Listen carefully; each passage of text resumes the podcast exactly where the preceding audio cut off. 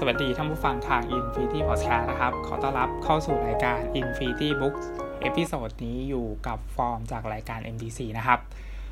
ก็ Infinity Books ครับเป็นรายการรีวิวหนังสือของพวกเราผู้จัดใน Infinity Podcast นะครับ ก็จะผัดเปลี่ยนมาเล่านะครับว่าหนังสือเล่มไหนนะฮะที่อยากจะแนะนำแล้วก็อยากที่จะมารีวิวให้ท่านผู้ฟังนะครับได้ฟังกันนะฮะ สำหรับ episode นี้นะครับหนังสือที่ฟอร์มหยิบมารีวิวนะครับ คือหนังสือกุญแจแห่งฟากฟ้านะฮะของสำนักพิมพ์ Illumination Edition นะฮะก็เป็นหนังสือที่มีความยาวประมาณ 200 กว่าหน้านะฮะแล้วก็เป็นหนังสือเกี่ยวกับเป็นตำราเลยฮะตำราค้นคว้าประวัติศาสตร์คณิตศาสตร์นะครับ แล้วก็ราคาเนี่ยอยู่ที่ 240 บาทนะฮะข้างหน้าก็จะเป็น ตัวหน้าปกนะฮะก็จะเป็นเป็นเขียนคำโปรยว่าเลขาคณิตวิเคราะห์จากกีบโบราณถึงนิวตันนะครับกุญแจผ้าฟ้านะครับบรรยายที่มาที่ไปของระบบเลขาคณิตวิเคราะห์นะครับ ตั้งแต่ยุคโบราณนะครับ จนถึงว่ามีประโยชน์อะไรบ้างนะครับ ผ่านเรื่องเล่าแล้วก็บันทึกประวัติศาสตร์ฮะ ตัวหนังสือเนี่ยครับแบ่งออกเป็น 5 บทนะครับไล่เรียงไปตั้งแต่การเข้าถึงของวิทยาศาสตร์ตั้งแต่สมัยกรีกโบราณนะครับ หรือว่าการนำวิชาคณิตศาสตร์นะครับ เข้าไปบรรยายเรื่องราววิทยาศาสตร์นะครับ โดยตัวหนังสือเนี่ยจะโฟกัสไปที่การบรรยายเกี่ยวกับดวงดาวนะฮะคณิตศาสตร์เนี่ยครับมีผลต่อชีวิตเราอย่างไรบ้างนะครับ แล้วก็ มันเป็นเรื่องไกลตัวหรือเปล่านะครับ หรือว่าจริง ๆ แล้วเนี่ยมันเป็นเรื่องใกล้ตัวนะฮะจนไปถึงการศึกษาเลขาคณิตวิเคราะห์นะครับ เพื่อย้อนกลับไปเข้าใจอดีตนะครับ แล้วก็นอกจากนี้ในตัวหนังสือยังให้เรื่องราวมุมมองความคิดนะครับ ในอดีตของอคนที่อยู่ทางฝั่งตะวันตกนะครับ ก่อนการปฏิวัติวิทยาศาสตร์นะครับ ที่ทำให้เราสามารถที่จะมองเห็นภาพ อย่างชัดเจนนะครับว่าคนสมัยก่อนเนี่ยเขามีแนวความคิด หรือว่าใช้ระบบอะไรนะครับในการอธิบายธรรมชาตินะฮะ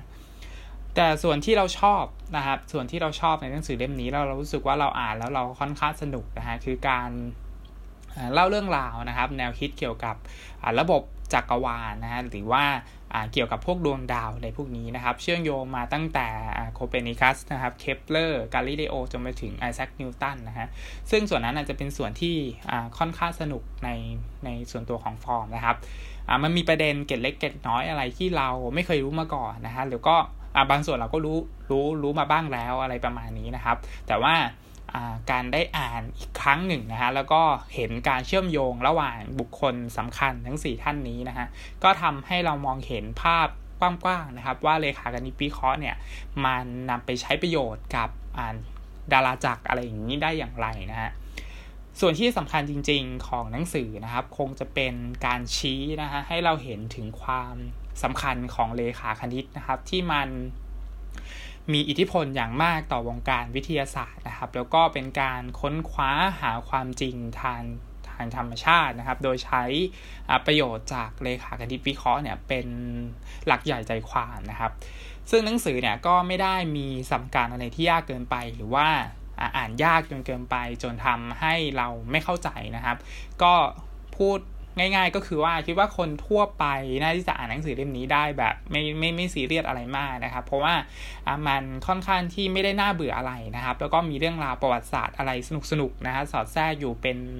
เป็นช่วงๆนะครับ ทีนี้ฟอร์มก็จะลอง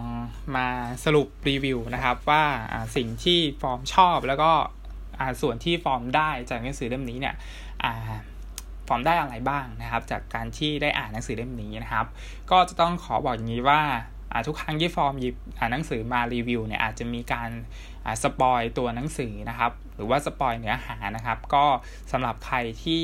ไม่อยากฟัง spoil นะครับ ก็ลองไปซื้อมาอ่านก่อนนะครับ แล้วก็ค่อยมาฟัง episode นี้นะฮะแต่สำหรับคนที่ไม่ได้ซีเรียสนะครับ ว่าเฮ้ยฟอร์มจะเล่าอะไรก็เล่านะครับ ว่าอ่านหนังสือเล่มนี้มันมันเขียนว่าอะไร หรือว่ามันให้อะไรก็สามารถที่จะ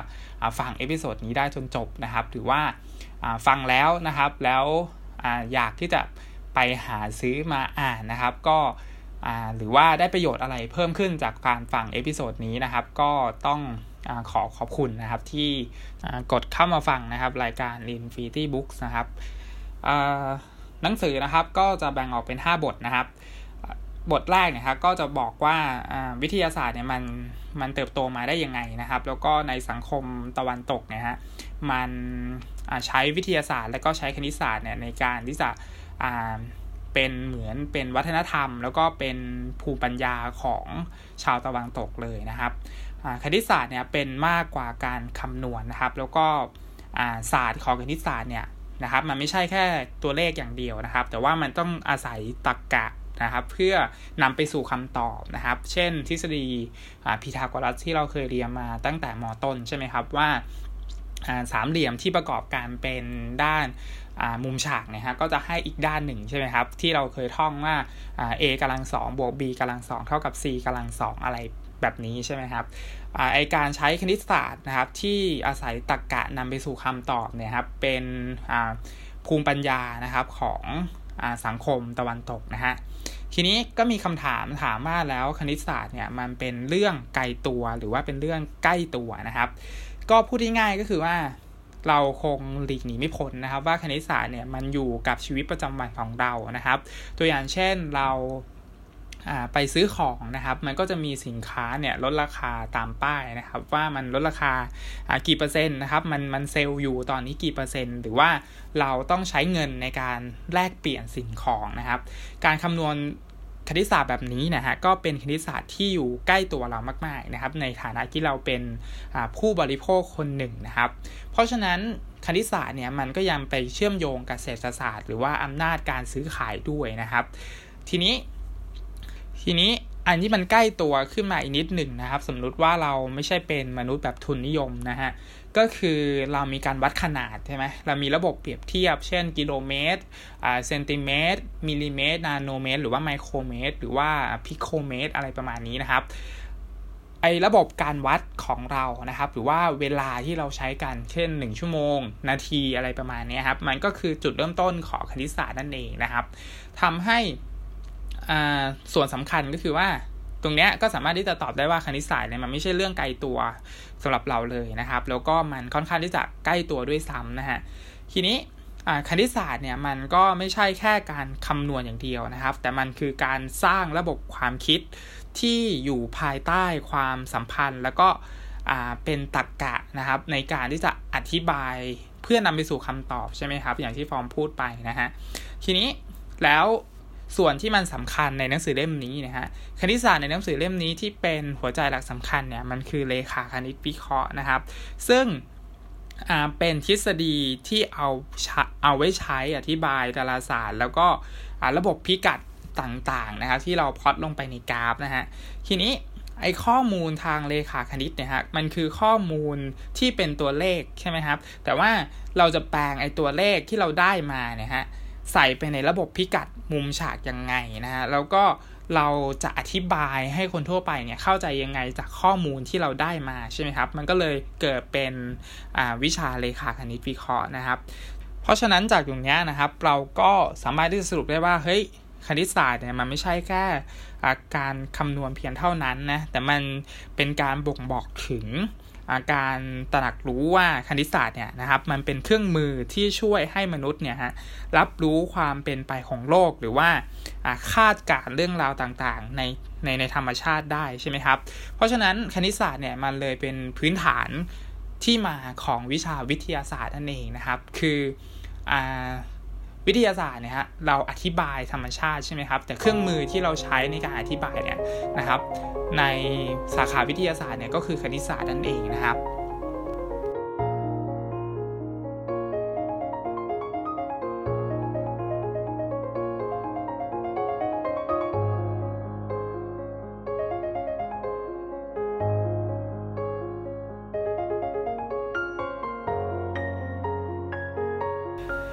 ส่วนที่เราได้นะครับ แล้วก็เป็นส่วนใหม่ที่เราไม่เคยรู้มาก่อนนะครับ คือจารีตความคิดในโลกตะวันตกก่อนการปฏิวัติวิทยาศาสตร์นะครับ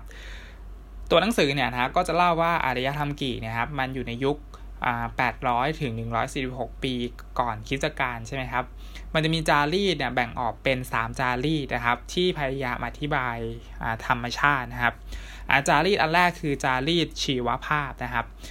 จารีตนี้นะครับก็จะเน้นเกี่ยวกับความเป็นเหตุเป็นผลทางตรรกะวิทยานะครับ โดยการจำแนกหรือว่าจัดหมวดหมู่สิ่งมีชีวิตให้มันคล้ายๆกันนะฮะพูดง่ายๆก็คือเหมือนเป็นวิชาไบโอโลจีนะครับ ก็คือวิชาชีววิทยานะฮะโดยมีบุคคลสำคัญนะครับ ในจารีตนี้ก็คืออริโตเติลนะฮะเกี่ยวกับการศึกษาพวกกายวิภาคนะครับ หรือว่าดาราศาสตร์ของทอเลมีนะฮะ ข้อมูลที่ได้ของจารีตนี้นะครับ คือการได้ข้อมูลมาจากการสังเกตนะครับ แล้วก็เป็นข้อมูลเชิงประจักษ์จำนวนมาก ๆนะครับต้องใช้ความอดทนค่อนข้างสูงนะครับ ในการที่จะนั่งสังเกตนั่งพินิจพิเคราะห์มัน แล้วก็เก็บข้อมูลกันเป็นเวลายาวนานนะครับ หัวใจหลักสำคัญก็คือพยายามเฝ้าสังเกตสิ่งนั้นนะฮะแล้วก็ ส่วนที่ทำให้อาจารีนี้มันน่าเชื่อถือนะครับ ก็คือมันสอดคล้องกับความรู้สึก ของมนุษย์นะครับ จนเราเชื่อว่ามันถูกต้องนะครับ โดยที่ไม่ได้มีความซับซ้อนทางสมการคณิตศาสตร์นะครับ ซึ่งในปัจจุบันนี้จารีแบบนี้นะครับ ไม่ค่อยที่จะได้นิยมนำมาใช้แล้วนะครับ เพราะว่าหลักการส่วนมากนะครับ มันค่อนข้างที่จะขัดกับความรู้สึกของเรานะฮะคือเราจะใช้ความรู้สึกไม่ได้แล้วนะฮะเราจะต้องใช้สมการคณิตศาสตร์มาอธิบายมันนะครับ อันนี้คือจารีตแรกคือจารีตชีวภาพนะครับ หัวใจหลักสำคัญคือเฝ้าสังเกต นะฮะแล้วก็พยายามเก็บรวบรวมข้อมูล จารีตที่2นะครับคือจารีตไสยเวทนะครับ ก็อันนี้เป็นจารีตที่เก่าแก่แล้วก็ลึกลับนะฮะจะเป็นจารีตที่แบบเฉพาะกลุ่มกันนิดหนึ่งนะฮะจารีตนี้เนี่ยจะเข้าใจโลกโดยอาศัยคณิตศาสตร์นะครับ ซึ่งก็เป็น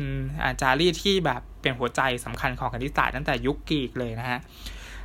จารีตนี้นะครับจะ บอกว่าสรรพสิ่งที่มองเห็นบนโลกเนี่ยนะครับ มันยังไม่สมบูรณ์นะครับ คือมันบิดเบี้ยวจากความสมบูรณ์นะครับทำให้เราไม่สามารถที่จะใช้ความรู้สึกได้แล้วนะครับ เพราะว่าสิ่งที่เราเห็นเนี่ยมันไม่ใช่สิ่งที่สมบูรณ์ร้อยเปอร์เซ็นต์นะฮะการเปิดเผยอ่าไอสิ่งที่เราเห็นนะฮะจะต้องอ่าเกิดจากการใช้สมการคณิตศาสตร์มาทำความเข้าใจนะครับ ทีนี้ใครที่จะเข้าร่วมในจารีตนี้นะฮะจะต้อง ได้รับเลือกนะครับ หรือว่าจะต้องอถูกเลือกว่าสามารถที่จะศึกษาวิชานี้ได้อะไรประมาณนี้นะครับ เพราะฉะนั้นมันจะต้องค่านมีความลึกลับนะครับ เพราะว่าเราเราอธิบายว่าธรรมชาติที่เราเห็นเนี่ยมันไม่สมบูรณ์ มันจะมีพลังงานบางอย่างนะฮะที่รอการเข้าใจนะครับ โดยใช้สมการคณิตศาสตร์เข้าไปนะครับ บุคคลสำคัญของจารีตไสยเวทนะครับ ก็คือพีทาโกรัสนะฮะแน่นอนนะครับพีทาโกรัสอันนี้ ก็นะครับเป็นเกี่ยวกับพวกเลขาคณิตแน่ๆนะครับ พวกสามในมุมฉากอะไรพวกนี้ใช่ไหมครับ ทีนี้ที่มาของอสำนักนะครับพีทาโกรัสนะครับ ก็ เป็นที่มาของสัดส่วนทองคำนะครับ ก็คือ golden ratio ใช่ไหมถ้าใครเคยได้ยินนะ ก็คือเป็นความงามที่มันสมบูรณ์แบบแล้วอะไรประมาณนี้นะครับ แล้วก็มีรหัสอะไรนะฟิโบนัชชีใช่ไหมที่เป็นลำดับเลขว่ามันจะต้องมีอัตราส่วน 1.618 อะไรประมาณนี้เป็น golden ratio ใช่ไหมครับ สัดส่วนทองคำว่าความสวยงามของธรรมชาตินะครับ มันจะต้องมีไอสัดส่วนเนี้ยนะฮะ เราจึงมองเห็นธรรมชาติแบบสวยงามนะครับ อันนี้ก็คือ ใช้คณิตศาสตร์นะครับ เข้ามาอธิบายพลังงานที่มันซ่อนเลนนะครับ ในความไม่สมบูรณ์แบบที่เราเห็นเนี่ยพยายามอธิบายว่าความสมบูรณ์แบบเนี่ยครับมันเป็นยังไงแล้วเราต้องการที่จะค้นหาอะไรจากความสมบูรณ์แบบให้ได้ใกล้เคียงที่สุดนะครับ เพราะฉะนั้นนะฮะจารีดนี้นะครับก็อยู่ภายใต้ความคิดที่เป็นจัดจะนิยมนะฮะก็คืออมีเพโตใช่ไหมครับนักปรัชญาที่เคยเสนอว่ามันมีแบบ นะครับ คือทุกสิ่งเนี่ยมันมีแบบมันมีต้นแบบของมันอยู่นะครับ เช่นเรามองเห็นโต๊ะ มันมีแบบของโต๊ะอยู่อะไรประมาณนี้นะครับ หรือว่ามนุษย์ที่เราเป็นอยู่เนี่ย มันมีแบบของมนุษย์อีกอันหนึ่งนะฮะ มันมีต้นแบบของแบบนะครับ เพราะฉะนั้นสิ่งที่เราเห็นเนี่ย เราไม่ได้เห็นความสมบูรณ์มันจริง ๆ ใช่ไหมฮะ แต่ว่ามันเป็นความสมบูรณ์นะฮะที่มันอยู่เหนือธรรมชาติไปอีกนะครับ คือมันมีแบบของมันอยู่แล้วนะฮะ เพโตเนี่ยนะครับก็สืบทอดไอความคิดนะครับมาจากพีทาโกรัสนะฮะแล้วก็เปิดสำนักเลยใช่ไหมฮะค้นหาไอความลับที่เป็นตัวเลข แล้วก็เป็นพวกเลขาคณิตใช่ไหมครับทำให้อ่าพวกเพโตเนี่ยก็จะเป็นสำนักที่แบบถูกจำกัดวงแคบใช่ไหมครับ เพราะอยู่กับในคนที่แบบถูกเลือกมาแล้ว ว่าจะต้องแบบศึกษาอะไรแบบนี้นะฮะ สรุปง่ายๆนะครับก็คือว่าจารีสายเวทนะฮะคือ เป็นระบบแบบดิจิตอลนะครับ ก็คือทุกอย่างเนี่ยนะครับ สามารถที่จะแปลนะครับ ให้เป็นรหัสเป็นโค้ดได้นั่นเองนะครับ จารีตสุดท้ายนะฮะคือจารีตจักรกลนะฮะจารีตนี้ก็จะนะครับอธิบายธรรมชาติโดยมองธรรมชาติเนี่ยเป็นเครื่องจักรขนาดใหญ่นะครับ แล้วก็เราแต่ละคนนะครับ แล้วก็สิ่งมีชีวิตแต่ละชนิดนะฮะก็เป็นเครื่องจักร ขนาดเล็กนะครับ ที่อยู่ในในเครื่องจักรขนาดใหญ่อีกทีนะครับ พวกเราก็จะทำงานเหมือนเครื่องจักรกลนะครับ จักรวาลก็จะเต็มไปด้วยเครื่องจักรขนาดเล็กๆนะครับ มารวมรวมตัวกันนะครับจารีตนี้ก็จะพยายามเข้าใจกลไกนะฮะแล้วก็พยายามทำนายผลที่ได้นะครับ โดยใช้เครื่องมือนะครับในการที่จะเข้าใจมันนะฮะ บุคคลสำคัญของจารีตนี้ก็คืออะคิมิดิสใช่ไหมครับ ที่คิดเกี่ยวกับแรงลอยตัวใช่ไหมครับ ที่เราเรียนมาตั้งแต่สมัยเด็กๆนะครับ หลักการของอะคิมิดิสนั่นเองนะฮะแล้วก็อะคิมิดิสเนี่ยก็ประดิษฐ์เครื่องมือมากมายนะครับ เช่นแบบเครื่องมือที่เอาน้ำจากที่ต่ำนะครับ ให้ขึ้นไปที่สูงได้นะครับ ก็ประดิษฐ์สิ่งประดิษฐ์อะไรต่างๆ มากมายนะฮะ แนวคิดนี้เนี่ยเริ่มรู้จักกันนะครับ ตั้งแต่ศตวรรษที่ 16 นะฮะแล้วก็ช่วงนั้นก็จะมีการประดิษฐ์นะครับ สิ่งประดิษฐ์ที่สำคัญก็คือมีการสร้างนาฬิกานะครับ คือของเดิมเนี่ยนะฮะเราจะประมาณชั่วโมงในแต่ละวันเนี่ยโดยดูจากตำแหน่งของดวงอาทิตย์นะฮะที่มันแปรผันตามฤดูกาลใช่ไหมครับ แต่ว่าอพอมีจารีตนี้นะครับ เราก็สร้างนาฬิกาขึ้นมาอะไรประมาณนี้นะฮะมีสิ่งประดิษฐ์ต่างๆ มากมายนะครับเพราะฉะนั้น ในหนังสือส่วนนี้นะครับก็จะเป็นการเล่าเกี่ยวกับอาจารีต่างๆนะครับของชาวตะวันตกนะครับก่อนการปฏิวัติวิทยาศาสตร์นะครับ ว่ามีจารีตอะไรบ้างก็คือมี 3 จารีตใช่ไหมฮะจารีตชีวภาพนะครับ จารีตสายเวทนะฮะแล้วก็จารีตจักรกลนั่นเองนะครับ ทีนี้เอจารีตทั้ง 3 อันนี้นะครับอ่ามันอยู่ในยุคก่อนการปฏิวัติวิทยาศาสตร์นะครับ เพราะฉะนั้นมันก็จะเป็นจารีตที่ค่อนข้าง เฉพาะกลุ่มนะครับ ไม่ได้แบบเปิดกว้างนะฮะให้คนทั่วไปสามารถที่จะเข้าใจหรือว่าเข้าไปอยู่ในจารีนั้นๆ ได้นะครับ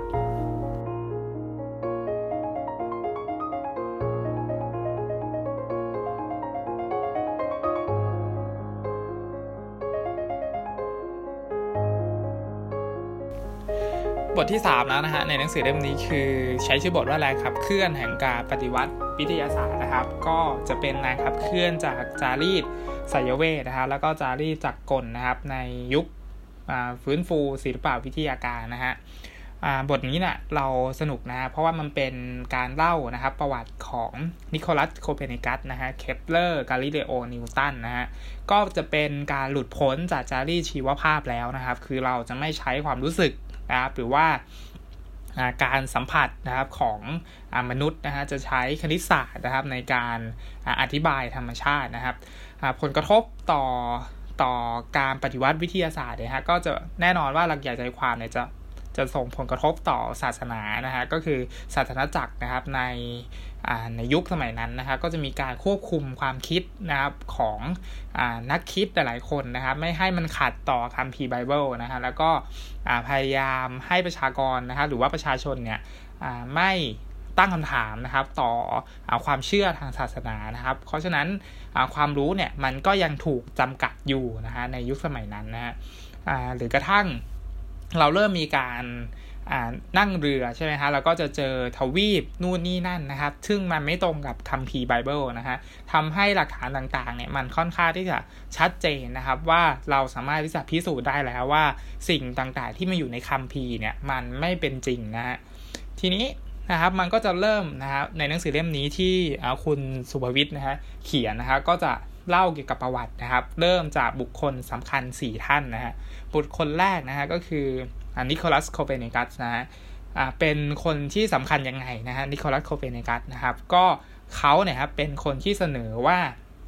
ดวงอาทิตย์นะฮะเป็นศูนย์กลางของจักรวาลนะครับ คือแน่นอนว่าสมัยนี้เรารู้อยู่แล้วแน่ๆนะครับว่าระบบสุริยะของเรานะฮะโซลาร์ซิสเต็มนะฮะมันมีดวงอาทิตย์เป็นศูนย์กลางนะครับ แต่สมัยนั้นเนี่ยนะฮะเขาเชื่อว่าโลกเป็นศูนย์กลางใช่ไหมครับ บุคคลท่านแรกนะฮะที่กล้าที่จะเสนอแนวความคิดนี้ก็คือโคเปนิกัสนะฮะ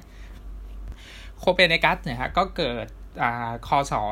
1473 นะครับ แล้วก็เป็น บุคคลสำคัญนะครับที่ยกประเด็นนี้ขึ้นมานะครับ ทีนี้ในหนังสือเนี่ยมันก็จะเล่าอะไรแบบละเอียดมากๆนะครับ ก็ถ้าฟัง episode นี้แล้วอยากซื้อหนังสือเล่มนี้นะครับ ก็ลองไปหามาอ่านนะครับ ค่อนข้างที่จะสนุกเลยนะฮะในในส่วนนั้นนะฮะคนต่อมาคือ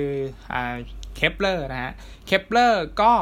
เป็นคนที่พิสูจน์นะครับสิ่งที่โคเปนิกัสคิดนะครับว่ามันถูกต้องนะฮะหรือว่ามาเติมเต็มส่วนที่ขาดหายไปนั่นเองนะฮะ เคปเลอร์เนี่ยจะเกิดคศ 1571 นะแล้วก็เสนอคิดค้นกฎ 3 ข้อของเคปเลอร์นะฮะหลักๆสำคัญก็คือกฎข้อที่1นะฮะดาวเคราะห์เนี่ยนะครับโคจรอยู่รอบดวงอาทิตย์เป็นวงรีนะครับ ส่วนกฎข้อที่2นะฮะเคปเลอร์บอกว่าถ้าเราลากเส้นตรงนะครับ เชื่อมจุดระหว่างตำแหน่งของดาวเคราะห์ดวงนั้นกับจุดโฟกัสที่ดวงอาทิตย์อยู่นะครับ พื้นที่ที่เกิดจากการ วาดเส้นตรงเส้นนั้นในขณะที่ดวงดาวเคราะห์นะฮะดวงใดๆขึ้นที่ในเวลาที่เท่ากันเนี่ยจะทำให้ได้พื้นที่ที่เท่ากันนะฮะส่วนกฎข้อที่3นะครับอันนี้เป็นกฎที่เราเรียนกันตั้งแต่มปลายแล้วนะฮะแล้วก็อยู่ในวิชาฟิสิกส์นะฮะก็คือความสัมพันธ์ระหว่างระยะเวลาที่มันโคจรกับระยะทางของดาวเคราะห์นี่ยครับมันแปรผันกันนะฮะก็คือคาบยกกำลังสองเนี่ยจะแปรผันตรงกับระยะทางยกกำลังสามนะครับซึ่งเราก็ ใช้กันมานะครับ จนถึงยุคปัจจุบันนี้นะครับ ในการสอนเกี่ยวกับการเคลื่อนที่รอบดวงดาวนะครับ ในวิชาฟิสิกส์นะครับ คนต่อมานะครับก็คือกาลิเลโอใช่ไหมฮะกาลิเลโอเนี่ยเกิดในคศ1564นะครับแล้วก็ อยู่ในยุคเดียวกับเคปเลอร์นั่นแหละครับ แล้วก็เคปเลอร์เนี่ยพยายามให้กาลิเลโอเนี่ยอธิบายระบบของโคเปนิกัสนะฮะก็ช่วยกันคิดอะไรประมาณนี้นะครับ แต่ว่าสิ่งที่กาลิเลโอเนี่ยครับเป็นคนบุคคลสำคัญนะฮะก็คือเขาเนี่ยเป็นผู้นำเทรนนะฮะในการทดลองนะครับ ก็คือจุดเริ่มต้นเนี่ยฮะกาลิเลโอเนี่ยจะต้องอทำการทดลองนะครับเพื่อพิสูจน์ความเชื่อของเขานะครับเขาก็เลยมีการประยุกต์ประดิษฐ์ กล้องส่องทางไกลนะครับ มาใช้ในการส่องดูดาวนะครับ ก็เป็นกล้องโทรทรรศน์นั่นเองนะฮะก็กาลิเลโอเนี่ยก็ใช้กล้องโทรทรรศน์ที่เขาประดิษฐ์นะฮะแล้วก็ส่องดูดาวนะครับ แล้วเขาก็พบสิ่งที่น่าสนใจนะครับบนดวงดาวก็คือว่าเขาพบจุดดำบนพื้นผิวของดวงอาทิตย์นะฮะหรือว่าเราเรียกว่า dark spot นะฮะซึ่งมันก็เป็นสิ่งที่พบเห็นนะครับบนดวงอาทิตย์นะครับ ทีนี้ อันที่สองก็คือว่าเขาเห็นว่าพื้นผิวของดวงจันทร์นะครับ มันไม่เรียบแล้วมันก็มีภูเขานะครับ หรือว่าพบวงแหวนของดาวเสาร์นะครับซึ่งเป็นหลักฐานว่าดาวเคราะห์ที่อยู่ข้างบนนั้นเนี่ยนะครับ มันก็เหมือนกับโลกของเรานั่นแหละนะครับ แต่ว่ามันไม่ใช่รูปทรงที่มันสมบูรณ์แค่นั้นเองนะฮะค้นพบดวงจันทร์นะครับสี่ดวงบนดาวพฤหัสนะฮะซึ่งอันเนี้ยนะครับมันก็ไปขัดกับกับความเชื่อที่อยู่ในพระคัมภีร์นะฮะ เพราะฉะนั้นการตั้งคำถามนะครับ ต่อความเชื่อนะครับ ที่มีมาแต่โบราณเนี่ยมันก็เกิดขึ้นในยุคสมัยพวกนี้นะครับ ว่าเฮ้ย ไอความเชื่อแบบโบราณเนี่ยมันไม่จริงนะนะ เพราะว่าเราสามารถที่จะประดิษฐ์เครื่องมือในการที่จะพิสูจน์ได้ในการที่จะทดลองได้นะครับ หรือว่าตั้งคำถามกับความเชื่อนั้นได้ แล้วเราก็มีหลักฐานหรือว่ามีข้อเท็จจริงมาสนับสนุนนะครับกาลิเลโอนะฮะก็ใช้หลักหลักฐานพวกนี้นะฮะสนับสนุนโคเปนิกัสนะครับว่ามันคือเรื่องจริงนะครับ มันคือสิ่งที่จริงนะฮะซึ่ง มันทำให้ทางศาสนานะฮะก็คือศาสนาจักรเนี่ยสั่งห้ามนะครับหนังสือของโคเปนิกัสนะฮะแล้วก็อ่าห้ามเผยแพร่อะไรพวกนี้นะครับเพราะว่ามันเริ่มมีหลักฐานมาพิสูจน์แล้วว่ามันเป็นเรื่องจริงนะฮะทำให้นะครับมีการสั่นแบนแนวคิดของโคเปนิคัสนะครับในปีคศ 1616 นะครับ เพราะฉะนั้นการขัดแย้งทางศาสนาเนี่ยมันก็รุนแรงมากๆนะครับในในยุคสมัยนั้นนะฮะ ทีนี้นอกจากเรื่องพวกนี้นะครับ กาลิเลโอก็ศึกษาการตกของวัตถุโดยเซรีนะครับนำไปสู่ความเข้าใจเกี่ยวกับความเร่งแรงดึงดูดนะครับ หรือว่าการเปลี่ยนแปลงอัตราเร็วนะครับ โดยใช้พื้นเอียงใช่ไหมแล้วก็ปรับระนาบในการทดลองนะครับในการเข้าใจการตกของวัตถุนะครับทำให้กาลิเลโอนะครับก็คือใช้เครื่องมือที่เรียกว่าคณิตศาสตร์เนี่ยครับมาจับกับการทดลองนะครับ เพื่อค้นหา ความจริงนะฮะแล้วก็หาหลักฐานมาพิสูจน์ความเชื่อเหล่านั้นนะฮะคนต่อมานะครับ คนนี้เป็นคนสำคัญนะฮะแล้วก็เป็นคนที่โด่งดังนะฮะก็คือเซอร์ไอแซคนิวตันนั่นเองนะครับนิวตันเกิดในปีคศ1642นะครับแล้วก็ ผลประโยชน์ของนิวตันนะฮะในสิ่งที่นิวตันคิดเนี่ยก็ตกทอดมาถึงในยุคปัจจุบันนะฮะเกี่ยวกับพวกการเคลื่อนที่นะครับแรงโน้มถ่วงหรือว่าเรื่องแรงหรือจนไปถึงเรื่องออปติกนะครับเกี่ยวกับพวกแสงอะไรพวกนี้นะครับกฎการเคลื่อนที่ 3 ข้อของนิวตันที่สามารถที่จะอธิบายวัตถุที่มีขนาดใหญ่ได้นะครับนิวตันเนี่ยนะครับก็ศึกษา งานของโคเปนิกัสงานของเคปเลอร์งานของกาลิเลโอทั้งหมดเลยนะครับ แล้วก็ศึกษาไอ้กฎ 3 ข้อของเคปเลอร์นะครับทำให้เขาเนี่ยนะครับเข้าใจแล้วก็สามารถที่จะเชื่อมโยงสิ่งต่างๆ เหล่านี้เข้าด้วยกันได้นะครับอนอกจากนี้นะฮะนิวตันก็ยังพัฒนาแคลคูลัสใช่ไหมฮะที่เราเรียนกันปวดหัวนะฮะตอนตอนปีหนึ่งนะครับ แล้วก็มีกฎของแรงดึงดูดระหว่างมวลใช่ไหม F เท่ากับ GMM ส่วน R กำลังสองใช่ไหมฮะก็ เป็นการอธิบายว่าวัตถุ 2 ก้อนนะฮะที่มีมวลเนี่ยนะครับก็จะมีแรงดึงดูดระหว่างกันใช่ไหมครับนอกจากนี้นะฮะนิวตันก็ยังประดิษฐ์เครื่องมือในการทดลองเกี่ยวกับเรื่องพวกแสงพวกอะไรพวกนี้ใช่ไหมครับหาว่าเออจริง ๆ แล้วแสงสีขาวเนี่ยนะครับมันมีองค์ประกอบอะไรบ้างในนั้นนะฮะโดยใช้ปิดซึม2 อันนะครับ แล้วก็ให้แสงเนี่ยนะครับมันวิ่งผ่านไปนะครับ แล้วก็เกิดการหักเหเนี่ยก็จะเห็นแถบสีต่างๆนะครับนิวตันเนี่ยนะฮะก็ทำให้เรา มีสิ่งต่างๆ มากมายในยุคปัจจุบันนี้นะครับ แล้วก็พยายามเข้าใจนะครับ หรือว่าพยายามควบคุมธรรมชาตินะครับ ที่เกิดขึ้นนะครับแล้วก็พยายามทดลองให้เราเห็นนะครับ ว่าไม่ว่าจะทำกี่ครั้งเนี่ยฮะผลการทดลองมันก็ออกมาเป็นเหมือนเดิมนะครับทำให้ในยุคของนิวตันนะฮะก็คือคณิตศาสตร์นะครับ สามารถสรุปปรากฏการณ์ต่างๆ ในธรรมชาติเนี่ยได้อย่างเที่ยงตรงมาก ๆเลยนะครับ ในส่วนบทที่สี่นะฮะกับบทที่5นะครับก็จะเป็นในบทที่4นะครับจะเป็นการนำเลขาคณิตเนี่ยไปสื่อความหมายนะครับ แล้วก็บทที่5เนี่ยจะเป็นการสรุปนะครับ ก็สำหรับ Infinity Book นะฮะepisode นี้นะครับ ก็ต้องขอจบไว้เพียงเท่านี้นะครับผิดพลาดประการใดก็ต้องขออภัยไว้ณที่นี้ด้วยนะครับ แล้วก็หวังว่า episode นี้จะเป็นประโยชน์นะครับสำหรับคนที่ กำลังตัดสินใจนะครับ ว่าจะซื้อหนังสือเล่มนี้หรือเปล่านะครับ มันจะมีเนื้อหาอะไรที่น่าสนใจอีกเยอะนะฮะในในตัวหนังสือนะครับ ที่ฟอร์มไม่ได้พูดนะครับ ฟอร์มแค่หยิบไอ้ประเด็นที่ฟอร์มรู้สึกชอบรู้สึกสนใจนะครับ ก็สำหรับหนังสือเล่มนี้นะครับกุญแจแห่งฟากฟ้านะครับ สามารถหาซื้อได้ตามร้านปกติทั่วไปนะครับ ก็เป็นหนังสือที่เพิ่งออกมาไม่กี่ปี มานี้นะครับ ก็น่าที่จะหาได้ง่าย ๆนะครับ ของสำนักพิมพ์ Illumination Edition นะครับสำหรับวันนี้ผมฟอร์มนะครับ ต้องขอจบรายการไว้เพียงเท่านี้นะครับนะพบกันใหม่ใน episode หน้านะครับขอขอให้อ่านหนังสืออย่างมีความสุขนะครับ สวัสดีครับ